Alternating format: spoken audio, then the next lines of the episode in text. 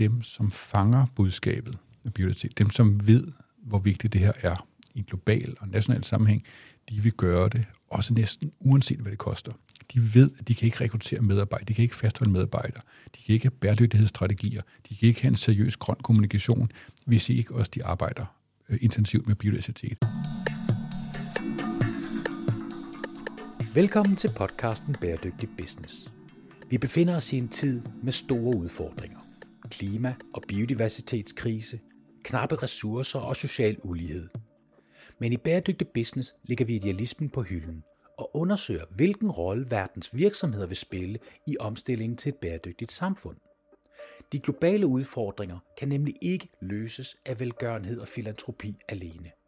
Hvis vi skal afværge den nuværende kurs mod katastrofe, så skal vi lave bæredygtighed til sund forretning. Mit navn er Steffen Marksø. Jeg er forfatter og foredragsholder og har arbejdet med bæredygtighed de sidste 10 år. Jeg taler med førende eksperter og undersøger, om der er penge i at tage et socialt og miljømæssigt ansvar. Hej, Rasmus Vincent, direktør i Habitas. Jeg har glædet mig rigtig meget til at tale med dig, for i dag skal vi jo tale om biodiversitet. Men til dem, der sidder derude og lytter, kan du ikke lige starte med at fortælle, hvad er Habitas? Jo tak, og tak for at invitere mig. Habitats er faktisk øh, en, sådan en, en, en lidt en flyvende elefant, kan man sige. Altså det er et vildt eksperiment, vi satte i gang. Jeg er egentlig uddannet i samfundsvidenskab og erhvervsøkonomi, og arbejdede i første omgang med klimaspørgsmål, øh, også da det var ret nyt tilbage i 2003, 4, 5 stykker. Øh, og det blev bare meget teknisk i forhold til vindmølleprojekter og solcelleprojekter, og det er alt sammen meget godt. Jeg savnede bare noget natur. Og så efter os øh, det der øh, lidt hårde, lidt mislykkede klimatopmøde i København 2009, så var jeg og andre klar til at sige, nu skal der ske et eller andet. Ja. Og så gik vi sammen og sagde, ligesom at der er globale klimaproblemer, så er der også globale biodiversitetsproblemer. Og så tænkte vi, det kan vi godt mene alt muligt om, men vi er nødt til at lave en virksomhed, der udvikler løsninger. Og det gjorde vi så med det udgangspunkt, at vi ikke vidste noget som helst. Altså så en ret sokratisk. Der var ikke nogen af os, vi var tre, der stiftede Habitats, der vidste en dyt om biologi og, og biodiversitet. Og, det, og som om det ikke var nok. Det er den rigtige iværksætter Jeg har nemlig, approach. ikke? kom, ja, præcis. Hvad, hvad ved vi mindst om? Lad os gøre det. Ikke? Men også, at, at, at, at den viden, man så kan samle op om, om biodiversitet, er meget, skal vi sige, altså biologisk, forskningsorienteret, og er ret langt fra at levere løsninger. Altså sat på spidsen, og med al respekt kan man bare sige, at biologer er meget trænet til at se på, hvad for noget natur der er, eller især hvad for noget natur der har været, og så ligesom begræde det tab. Og så spørger man godt så, hvordan får man samlet nogle beslutningstager, pengefolk og nogle analyser, og om for, så får lavet mere natur. Ja. Det, og det er de ikke så trænet til. Så det skulle vi som Habitats ligesom vende hele feltet, hele problemerkendelsen af det meget store globale og nationale tab af natur og biodiversitet. Den problem skulle vi vende om til at lave løsninger, vi kunne sælge til nogle folk, der godt ville vågne op og tænke, i dag har jeg brug for mere biodiversitet. Ja. Det har været en lang rejse. Ja, om, ved du hvad, og, og når man selv har arbejdet med det, så ved man jo godt, hvor, altså, hvor vild en rejse I har været på. Fordi det er, det er omkring 9 år siden. Ja, lavede- 11, 11. 11 år siden, okay. Så for det første, dengang, der var, altså man kan sige, nu er vi måske begyndt at lære at, at snakke lidt omkring klima lige nu, men dengang, der var det hele jo bare miljø. Mm. Så, øh, så, så der er vel noget, der må have været ekstremt svært for jer der. Øh, altså i det hele taget bare starte og tænke det ind i en kommersiel kontekst. Men inden vi tager den, så er det magtpålæggende for mig lige at slå nogle ting fast. Altså for det første, så er der jo klima. Og det er jo ikke det samme som natur, miljø og biodiversitet. Det er der jo rigtig mange, der tror, at der er et stort overlap. Kan du ikke lige sætte et par ord på det? Jo, altså biodiversitet er jo et, et selvstændigt problemfelt, og det blev allerede cementeret tilbage i den øh, et Rio-topmøde, der var i 1992, for der lavede man jo både en klimakonvention og en biodiversitetskonvention. Og klimakonventionen er så blevet meget mere kendt, øh, også selvfølgelig med klimatopmøderne og sådan nogle ting, som medierne dækker sådan forholdsvis pænt efterhånden, ikke? Og, og, og det spor kører ligesom, og det kender man med Paris-aftalen og klimamålsætninger og sådan nogle ting. Og det, det er jo blevet en hverdagstale. Alle Ja. folk taler om klimaforandringerne, ja. og, og, og det har du fuldstændig ret i. Og klimatopmødet, Paris-aftalen, lige præcis. Det er jo sådan blevet en hverdagslingo efterhånden i de fleste virksomheder. Og så ligger der altså bare også en, en søsteraftale, som er en, altså dengang hed den biologisk mangfoldighedskonvention. Øh, konvention. Men den har bare fået en, en lidt anden, altså en lidt mindre opmærksomhed og lidt mindre øh, øh, politiske medvind ikke, af forskellige grunde. Har vi et bud på, hvordan det kan være? Jeg tror, en af de store grunde er, at øh, hvis vi ser på, den, altså bare eksemplificeret i en dansk kontekst, så kan man sige, selvom klimaet også har haft en lang rejse og været svært ved at komme ind på dagsordenen. Ikke? Jeg var selv, da jeg rendte rundt der tilbage i 2003, 4, 5 stykker, var det meget nyt og meget abstrakt forhold til en usynlig drivhusgas. Ikke? Men trods alt var der ret hurtigt øh, store virksomhedsaktører, Rockwool, Velux, en række andre af de der store danske virksomheder, som kunne se, wow, hvis vi kan hjælpe med at spare på energien, eller lave vedvarende energi, altså Vestas også for eksempel, så, så er vi der med på at tale klima. Men når vi kommer til natur- og biodiversitetsspørgsmål, for det første har du ikke en, en, en samlet betegnelse, som, som du har med et ton drivhusgas ekvivalent, du kan sammenligne over hele verden. Er det svært at måle, tænker du? Sindssygt svært at måle. Det, altså, det er virkelig forskelligt, hvordan naturen er og fungerer på den ene side af vejen og på den anden side af vejen. Ikke? Det kan være altså, så lokalt. Du rundt om hjørnet, og så er der noget andet natur. Ikke? Så det er simpelthen så svært at sammenligne arbejde med. Og så er der meget få virksomheder, der ligesom har en stor gevinst ud af, at det her blev løst. Faktisk tværtimod, ikke? Landbrugssektoren har ikke den store gevinst ud af, at vi taler øh, øh, transportsektoren, alle mulige sektorer har ikke den store altså interesse, skovsektoren ikke, øh, har ikke den store interesse i, at vi skulle tale Søndermarken. Så det har, det har ikke fået nogen øh, stærk opbakning for store erhvervsinteresser til at tale biodiversitet, på samme måde som vi ret hurtigt så det med, med, med virksomheder på klimaområdet. Det er rigtig fedt, du siger det, fordi det skal vi jo mere ind i. Hvorfor er det det her, det er overhovedet interessant med, med virksomhederne? Men inden vi kommer ind i det, så tænker jeg, det er også vigtigt at slå fast, at biodiversitetskrisen, vi står overfor, at mm. der er jo mange, der betegner den som værende et større problem for, for mankind, øh, hvad hedder det, dansk menneskeheden, ja. øh, end klimakrisen. Kan du sådan kort lige sætte lidt om det, for det kommer vi ja. faktisk til at dedikere en hel episode til at gå mere ned Fantastisk, fantastisk. Altså, som udgangspunkt mener jeg ikke, at, at man skal sammenligne i forhold til, hvis er størst fornemmelsen. Jeg vil sige, det er to kæmpe, kæmpe store globale kriser, vi står overfor. Og hvis man kun taler om klima, så overser man noget afsindig vigtigt ved biodiversitetskrisen, som er, det, det er både den måde, ligesom natur og økosystemerne fungerer på, men det er også deres ligesom, resiliens, deres evne til at opretholde sig selv, reproducere og videreudvikle, når de bliver mere presset af for eksempel klimaforandringer. Så, så det handler både om en, noget, noget funktionelt, hvordan økosystemerne fungerer og cirkulerer, men det handler også om deres modstandsdygtighed i forhold til det ekstrem pres, vi udsætter dem for. Og når vi systematisk altså mindsker bestandende arter, gør det sværere for økosystemet at fungere, har, har flere og flere lokale kollaps af økosystemer, så, så er der bare så lidt natur tilbage, der fungerer til at opretholde livet på kloden, som vi kender det. Og det er altså også dårligt for business. Ja, og er det ikke lige præcis søm på hovedet, det her med, at, at øh at, at, at dyreliv og planteliv er jo en del af et økosystem. Det vil sige, at de alle sammen er i bund og grund i et eller andet omfang afhængige af hinanden, mm. som, som jeg forstår det, og det er jo dig, der er eksperten, men udfordringen er så i takt med, at, at der simpelthen er så mange, jeg tror det er 8 eller 10 procent af alle de dyrearter, vi kender lige nu, de er i risikozonen for at uddø, så er det, at, at man kan sige, at, at de her økosystemer, de kan kollapse, og så kan de ikke genskabe sig selv, og det er det, der er problemet, fordi lige pludselig skal vi rent faktisk stå i en situation, hvor det er, at at træerne måske ikke har de vilkår, der skal til, for at de kan klare sig, eller noget den du. Er det ikke sådan nogenlunde rigtigt forstået? Jo, altså der, der, der er mange forskellige presfaktorer, der, der presser naturen, som vi kender den, både på land og i havet.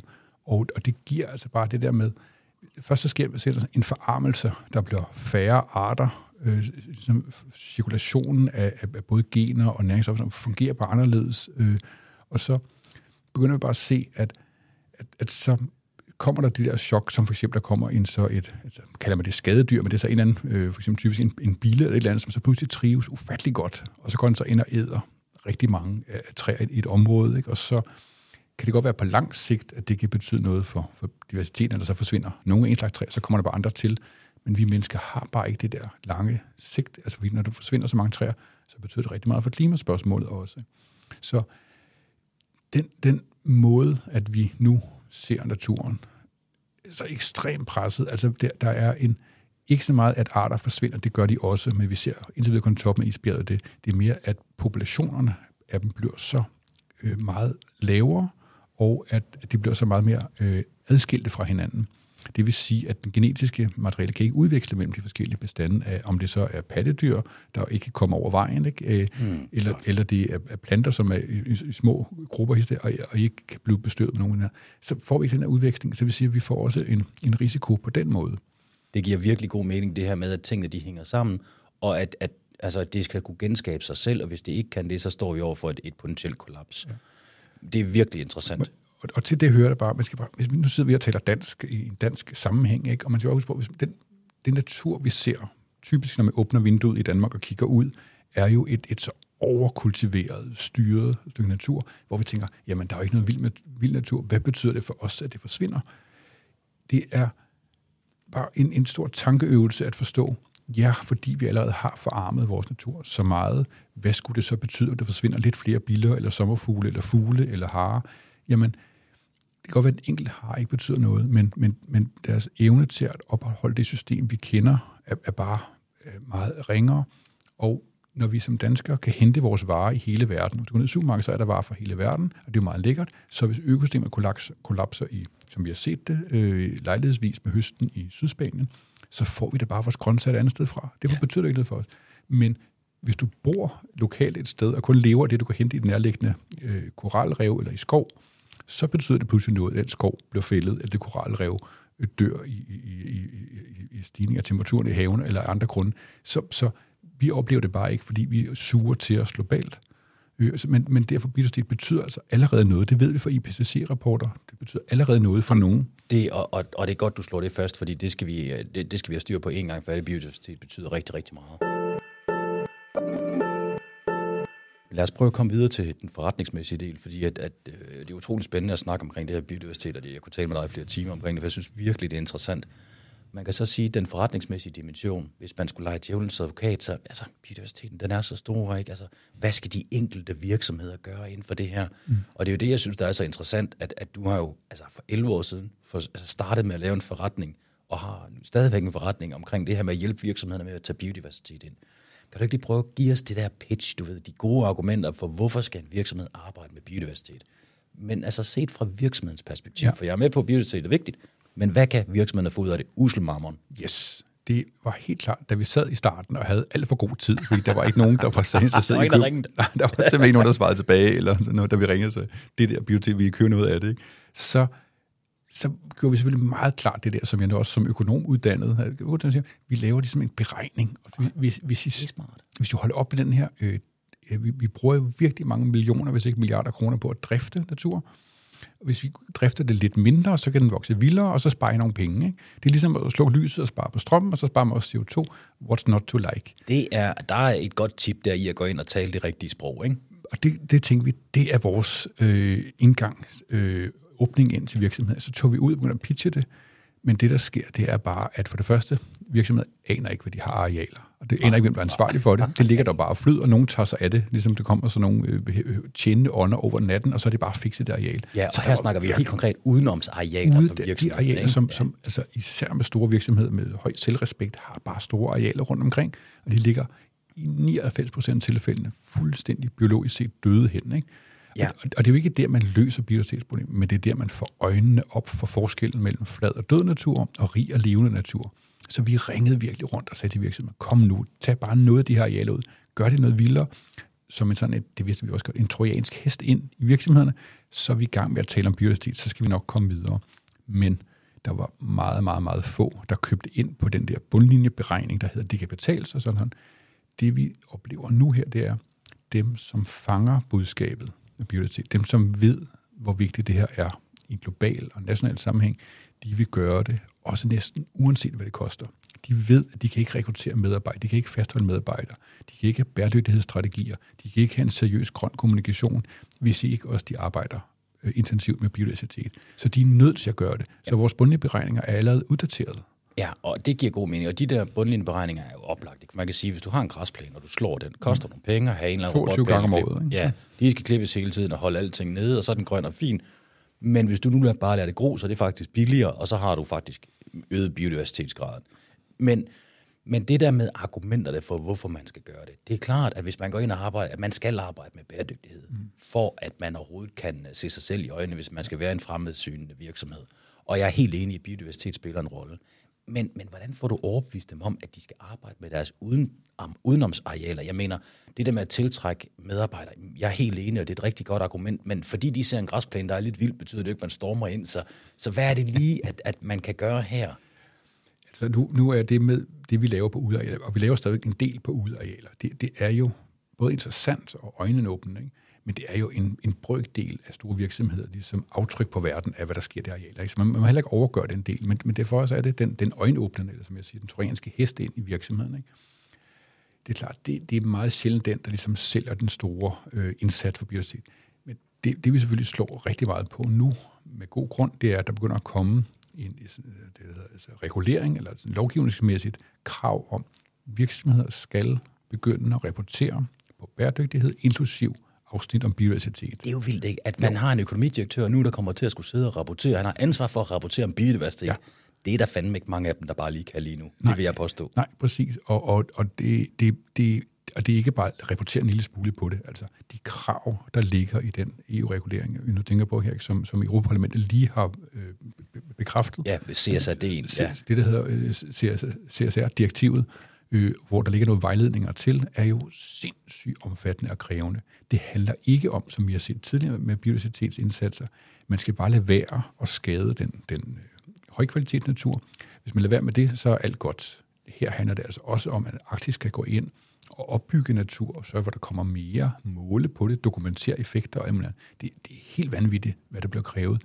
Og ikke bare for the usual suspects, altså øh, de virksomheder, som blev omfattet af den her nye regulering, blev udvidet fra de almindelige til 400.000 virksomheder i Europa, EU, som, som skal til at rapportere aktivt på biodiversitet allerede i løbet af 2023 eller 2024. Ja. Så altså, det, det er helt vildt, hvad der kræver. Ja, og, og det er vel også, når man snakker biodiversitet, hvis du skal rapportere på det, så skal du vel også i gang lidt før. Altså, det er ja. vel ikke bare lige noget, man kan sætte i gang overnight, vel? Altså, det skal vel også lige nå at vokse lidt. Ja, og som, og som om, altså, rapporteringsindsatser øh, øh, er jo et, et virkelig stort fagfelt, som jeg har meget respekt for. Det kræver ja. virkelig uh, analyse, hold styr på dine data, få de forskellige relevante chefer og medarbejdere involveret på en rigtig måde. Men rapporteringsdelen er jo bare den mindste del af det. Det hele den her øvelse handler om, er jo at gøre det bedre for naturen derude. Der skal være en fugl og en frø og en fisk, der får det bedre.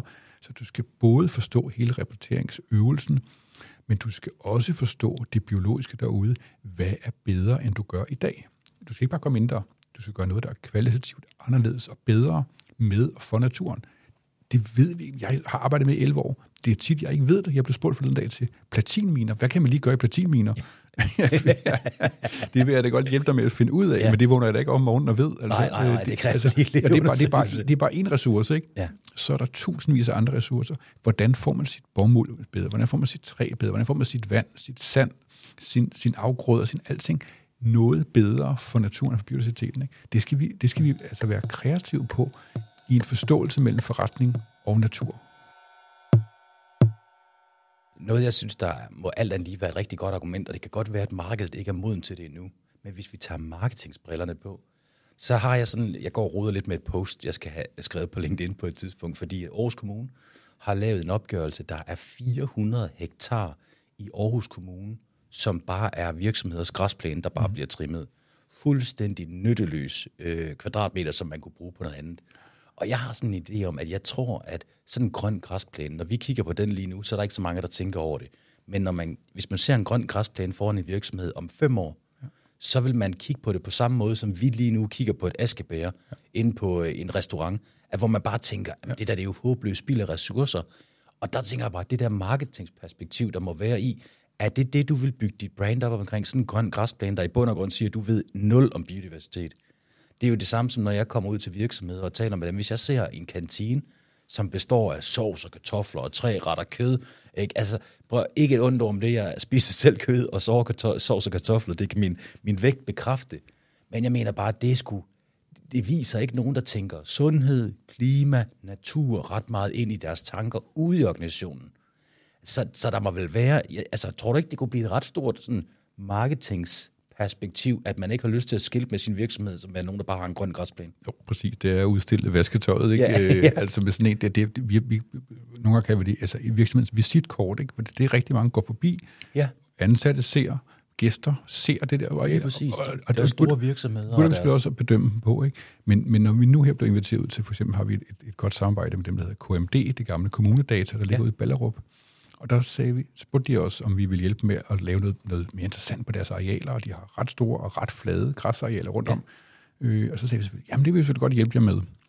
Så gik vi i gang, øh, og så fandt vi for øvrigt lige et par hektar nede bagved, de havde glemt. Ja. Det er der bare en garter, der har en rigtig god opgave med at slå 22 ja. gange om året, ikke? men der er ikke rigtig nogen, der taler om det. Men så betingede vi os også i det samarbejde og sagde, det vil vi selvfølgelig godt, men vi vil også kommunikere med medarbejdere og med ledelsen, for også at få effekten ind i virksomhederne, ind mellem ørerne, og med hjem i folks private haver og sommerhus og andet.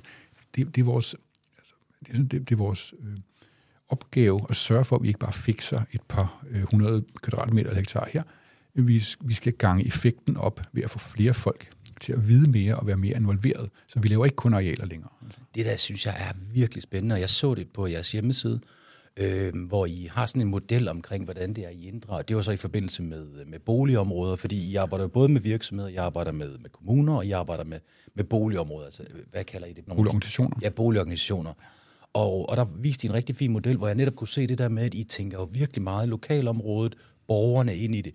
Og det synes jeg er genialt, også fordi det er jo der, at man får skabt værdien for borgerne omkring, og så undgår man, at borgerne går og er sure over, at der ikke er slået græs, og lige pludselig så kan borgerne forstå, at vi er faktisk i gang med at ordne nogle andre ting og lave et hjem for bier eksempelvis. Det må, kan du fortælle lidt mere omkring det, for det tror jeg ja, virkelig er jamen, vi har været så heldige at blive inviteret med til at arbejde med, men der er en del boligorganisationer, altså mest på Sjælland, vil jeg sige, indtil videre, øh, en lille smule med Fyn også, men ellers, øh, det er jo tit sådan, at der er et ret udtalt beboerdemokrati, det vil sige, at man kan heller ikke bare komme og overrule det, og så sige, nu har vi besluttet, at her skal være noget vild natur, og så må I bare få jer, vel? Nej, det, øh, det fungerer ikke i nej, vores nej, del af verden. Nej, præcis. Det prøver de andre steder. Ja, og, ja, og, og, og, og, og selv hvis man gjorde det, altså selv hvis man var så skamløs bare at trumle hen over folks holdninger og så gøre det, så går de jo bare ud og fjerner det om natten. Altså, det, det, det er jo ligeglad med. Så, så, så man, kan, man kan godt vinde den enkelte kamp, men man, man, altså sejr på den, men man, man taber kampen. Ikke? Ja, for du får vel heller ikke den positive gevinst, ved de rent faktisk bliver glade. Nej, altså, præcis. Så bliver de sgu sure i stedet for. Præcis, det præcis. Altså, og det, det, det, det, det er bare ikke en langsigtet indsats. Så, så det, vi har brugt rigtig meget tid på, er i al respekt for det her beboerdemokrati, at være ude til beboermøder, ude og mødes med beboer, altså bestyrelserne i, i forskellige boligorganisationer og boligafdelinger, og så stille og roligt tale naturen ind og lytte til, hvad folk har af bekymringer, overvejelser og forskellige andet og langt overvejende del af dem, vi møder, de, de vil godt have noget mere natur, der er mere interessant at se på. De har også siddet hjemme under lockdown og stirret ud på den der flade græsplæne og tænkt, hvornår sker der noget? Ikke? Og der sker ikke rigtig noget, vel? Så de vil godt have, at der sker noget mere. Selvfølgelig især, når der alligevel skal være sådan noget og ombygninger og andet. Det, man kan ligesom få noget interessant ind. Men der er også nogen, der har nogle... Altså, jeg synes, lige her, der leger børnene, der, der synes vi ikke, der skal være højt græs og titler. Og selvfølgelig skal der ikke det. Og der var også ude hos en, hvor, hvor der var en kvinde, der sagde, jeg vil ikke have så mange insekter ind i mit soveværelse. Kunne det, kunne det ikke være lige uden for mit vindue? Det kan vi jo nok også godt finde ud af. Ikke? Altså, vi ja. kan godt lave nogle tilpasninger. Det handler ikke om at lave den perfekte løsning. Det handler om at lave en løsning, som virker og giver noget mere. Ikke? Nej, men, så ingen men, men, men, over hoveddøren ved folk og sådan noget. Det er godt fint. Ja, vipsebordet. Det, ja, vi, prøver, vi prøver at begrænse det. Vi prøver at begrænse det. Ikke? Men, men, men så, så derfor så... Altså, det, man kan på sådan nogle arealer, som er så et tætte by, som i en boligorganisation i Københavnsområdet for eksempel, det, det er jo ikke du får ikke ulve og elge, altså de der store, Nej. ikoniske dyr, som regel ikke får du ikke dem ind, vel? Men, men, men, men du kan få noget ind, og noget der, der, der biologisk set batter. Men du kan også få den fornemmelse af, at folk bliver oplyst, interesseret, begynder at, at, at kende mere til biodiversitetsproblematikkerne, og det med også rette presset ud. Næste gang de skal søge job i en virksomhed, eller købe nogle varer, eller kommunale valg, eller hvad det er klart. Det har en smittende effekt. Og det, så vi arbejder både biologisk, men i høj grad også oplysningsmæssigt, især i den tætte by.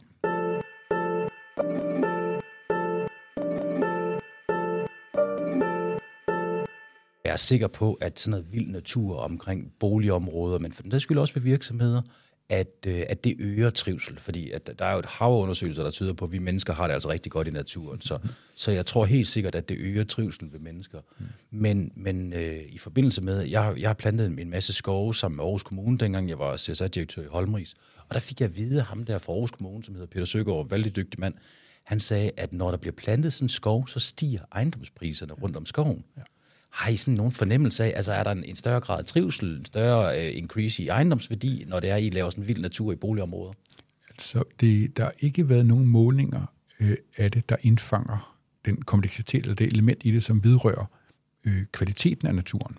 Der har været lavet rigtig meget på, at der er adgang til grønne områder, øh, hvor store er de grønne områder, og ting på, på huspriser og på folks oplevelse og velfærd. Men der er ikke nogen af dem, der har taget de biologiske briller på og så sagt, herover er der endnu højere biodiversitet, bliver folk mere eller mindre glade af det og sådan ting. det antager vi, at når naturen er tilpas interessant, så bliver folk også mm. mere optaget, opslugte, nysgerrige på den og glade for forskellige. Øhm, men det hænger selvfølgelig også i høj grad sammen med, hvordan det bliver formidlet. For hvis vi bare pludselig overnight kommer ind og laver et vildnis, så er der helt sikkert nogen, der vil synes, det ser lidt rude og uordnet ud, og spørge, hvor gardnerne er blevet af. Men er vi derude, mødes vi, taler vi det igennem, fortæller, at det, det bliver lidt mere øh, uordnet, end I er vant til. Det ser måske ikke så godt ud om vinteren, det, det, det, det, er, det er der ikke nogen af os, der gør. Øh, så, så, så, så er der øremærket grad en forståelse, og så tror jeg, at der kan være en endnu større sammenhæng mellem naturkvaliteten ja. og øh, den øh, velfærds- og, og, og, og sundhedsgevinst, som man kan måle ved, ved natur generelt. Synes altså, du ser rigtig godt ud. Jeg var lige sige, trods, så tør jeg slet ikke se dig om sommeren, hvis, hvis, hvis det er dit udgangspunkt om vinteren. Øh, jeg synes, det er så interessant det der med, at hvis man skal lykkes med at lave øh, de her biodiversitetstiltag, du taler om, så er det så vigtigt at få borgerne, medarbejderne med, fordi hvis man sidder og kigger ud på en græsplæne, så tænker man jo, det er ordentligt og pænt. Hvis man sidder og kigger ud på en græsplæne, der er vokset, og der kommer alt muligt, det, den ser jo usøjneret ud, for at sige det på et, sådan et overført til ja, ja. et, et, hygiejnespørgsmål, eller hvordan man siger det. Og der kunne jeg godt forestille mig, at der var mange, der ville sidde og tænke, hvad er der sket, hvor bliver garderne af? Altså, er, er firmaet gået konkurs?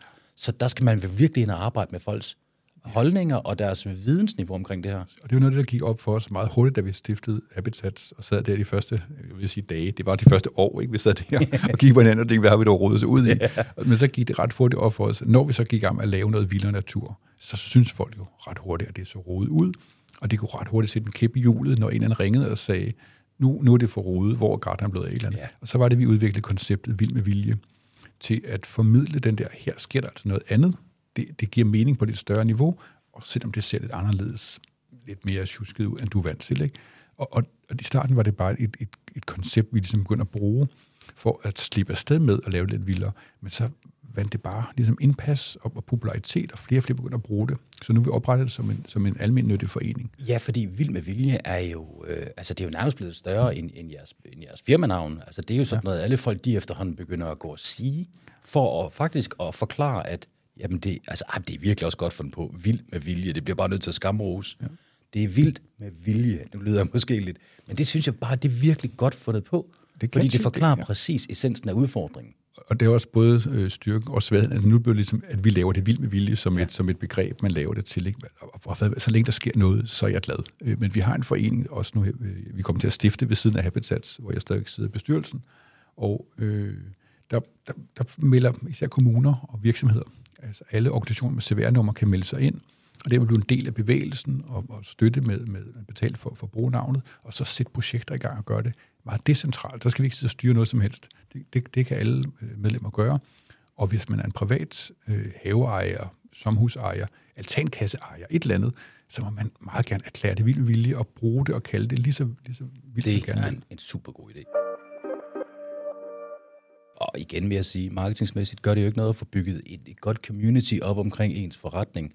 Øh, jeg kan godt se, at du også brænder for agendaen, det gør jeg også, men jeg kan godt lide hele tiden at tænke forretningsdelen ind i det, fordi vi kan jo ikke løse de her problemer, hvis vi ikke kan tjene nogle penge på det. Præcis. Og apropos det, kan du ikke prøve for, altså, kan du give os en idé til, hvad er det for øh, store virksomheder med de her klassiske grimme grønne græsplæner, der bare står derude?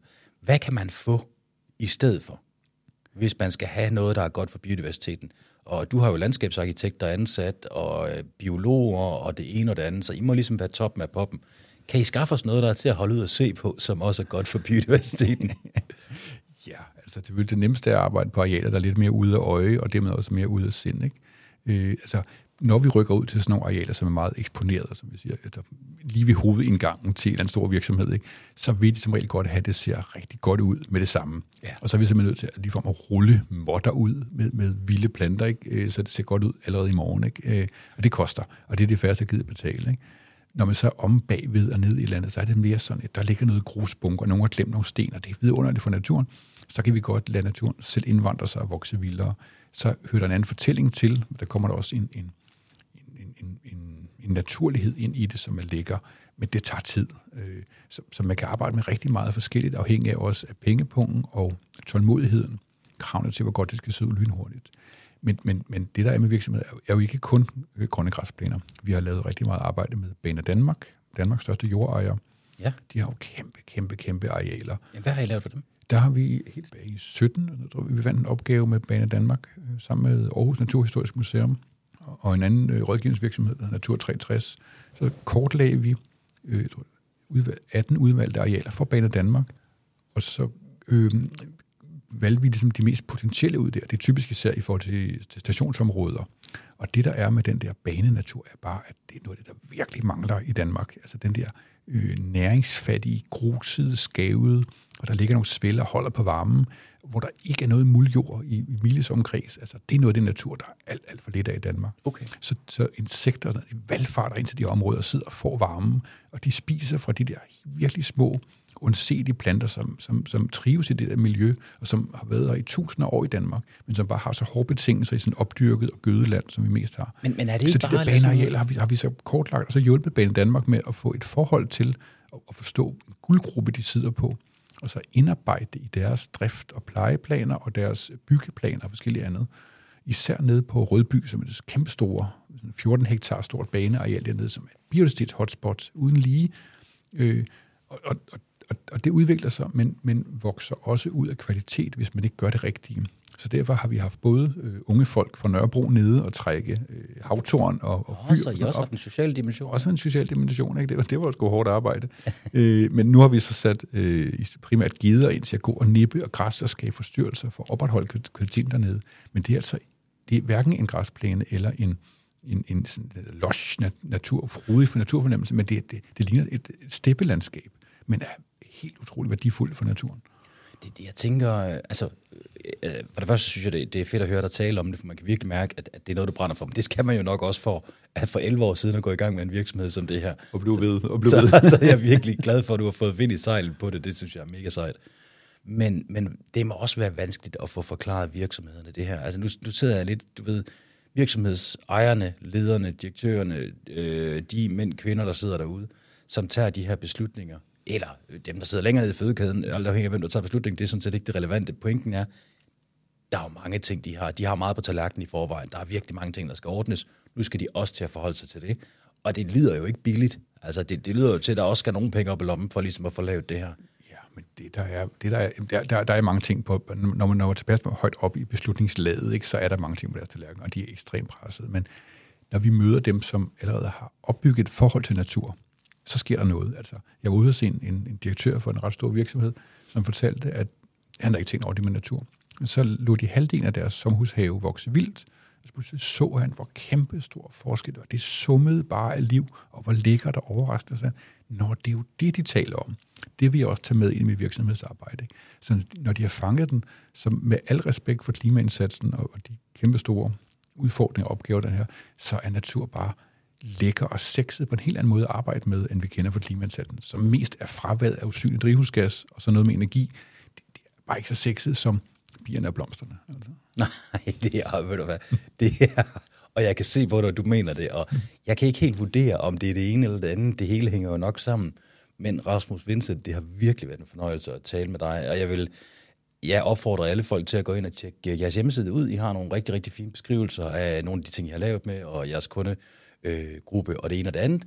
Tusind tak, fordi du vil være med i Bæredygtig Business. Selv tak. Det var en stor fornøjelse at være med. Du har lyttet til Bæredygtig Business. Mit navn er Steffen Marksø, og du er meget velkommen til at finde mig på LinkedIn, hvis du har idéer til emner, jeg skal tage op i podcasten. Ros og ris er også meget velkommen. Husk i øvrigt at abonnere på podcasten i din podcast-app, så får du automatisk besked, når der er nye episoder. Og hvis du giver os en god anmeldelse, så hjælper du med at sprede budskabet om bæredygtig business. Tak fordi du lyttede med.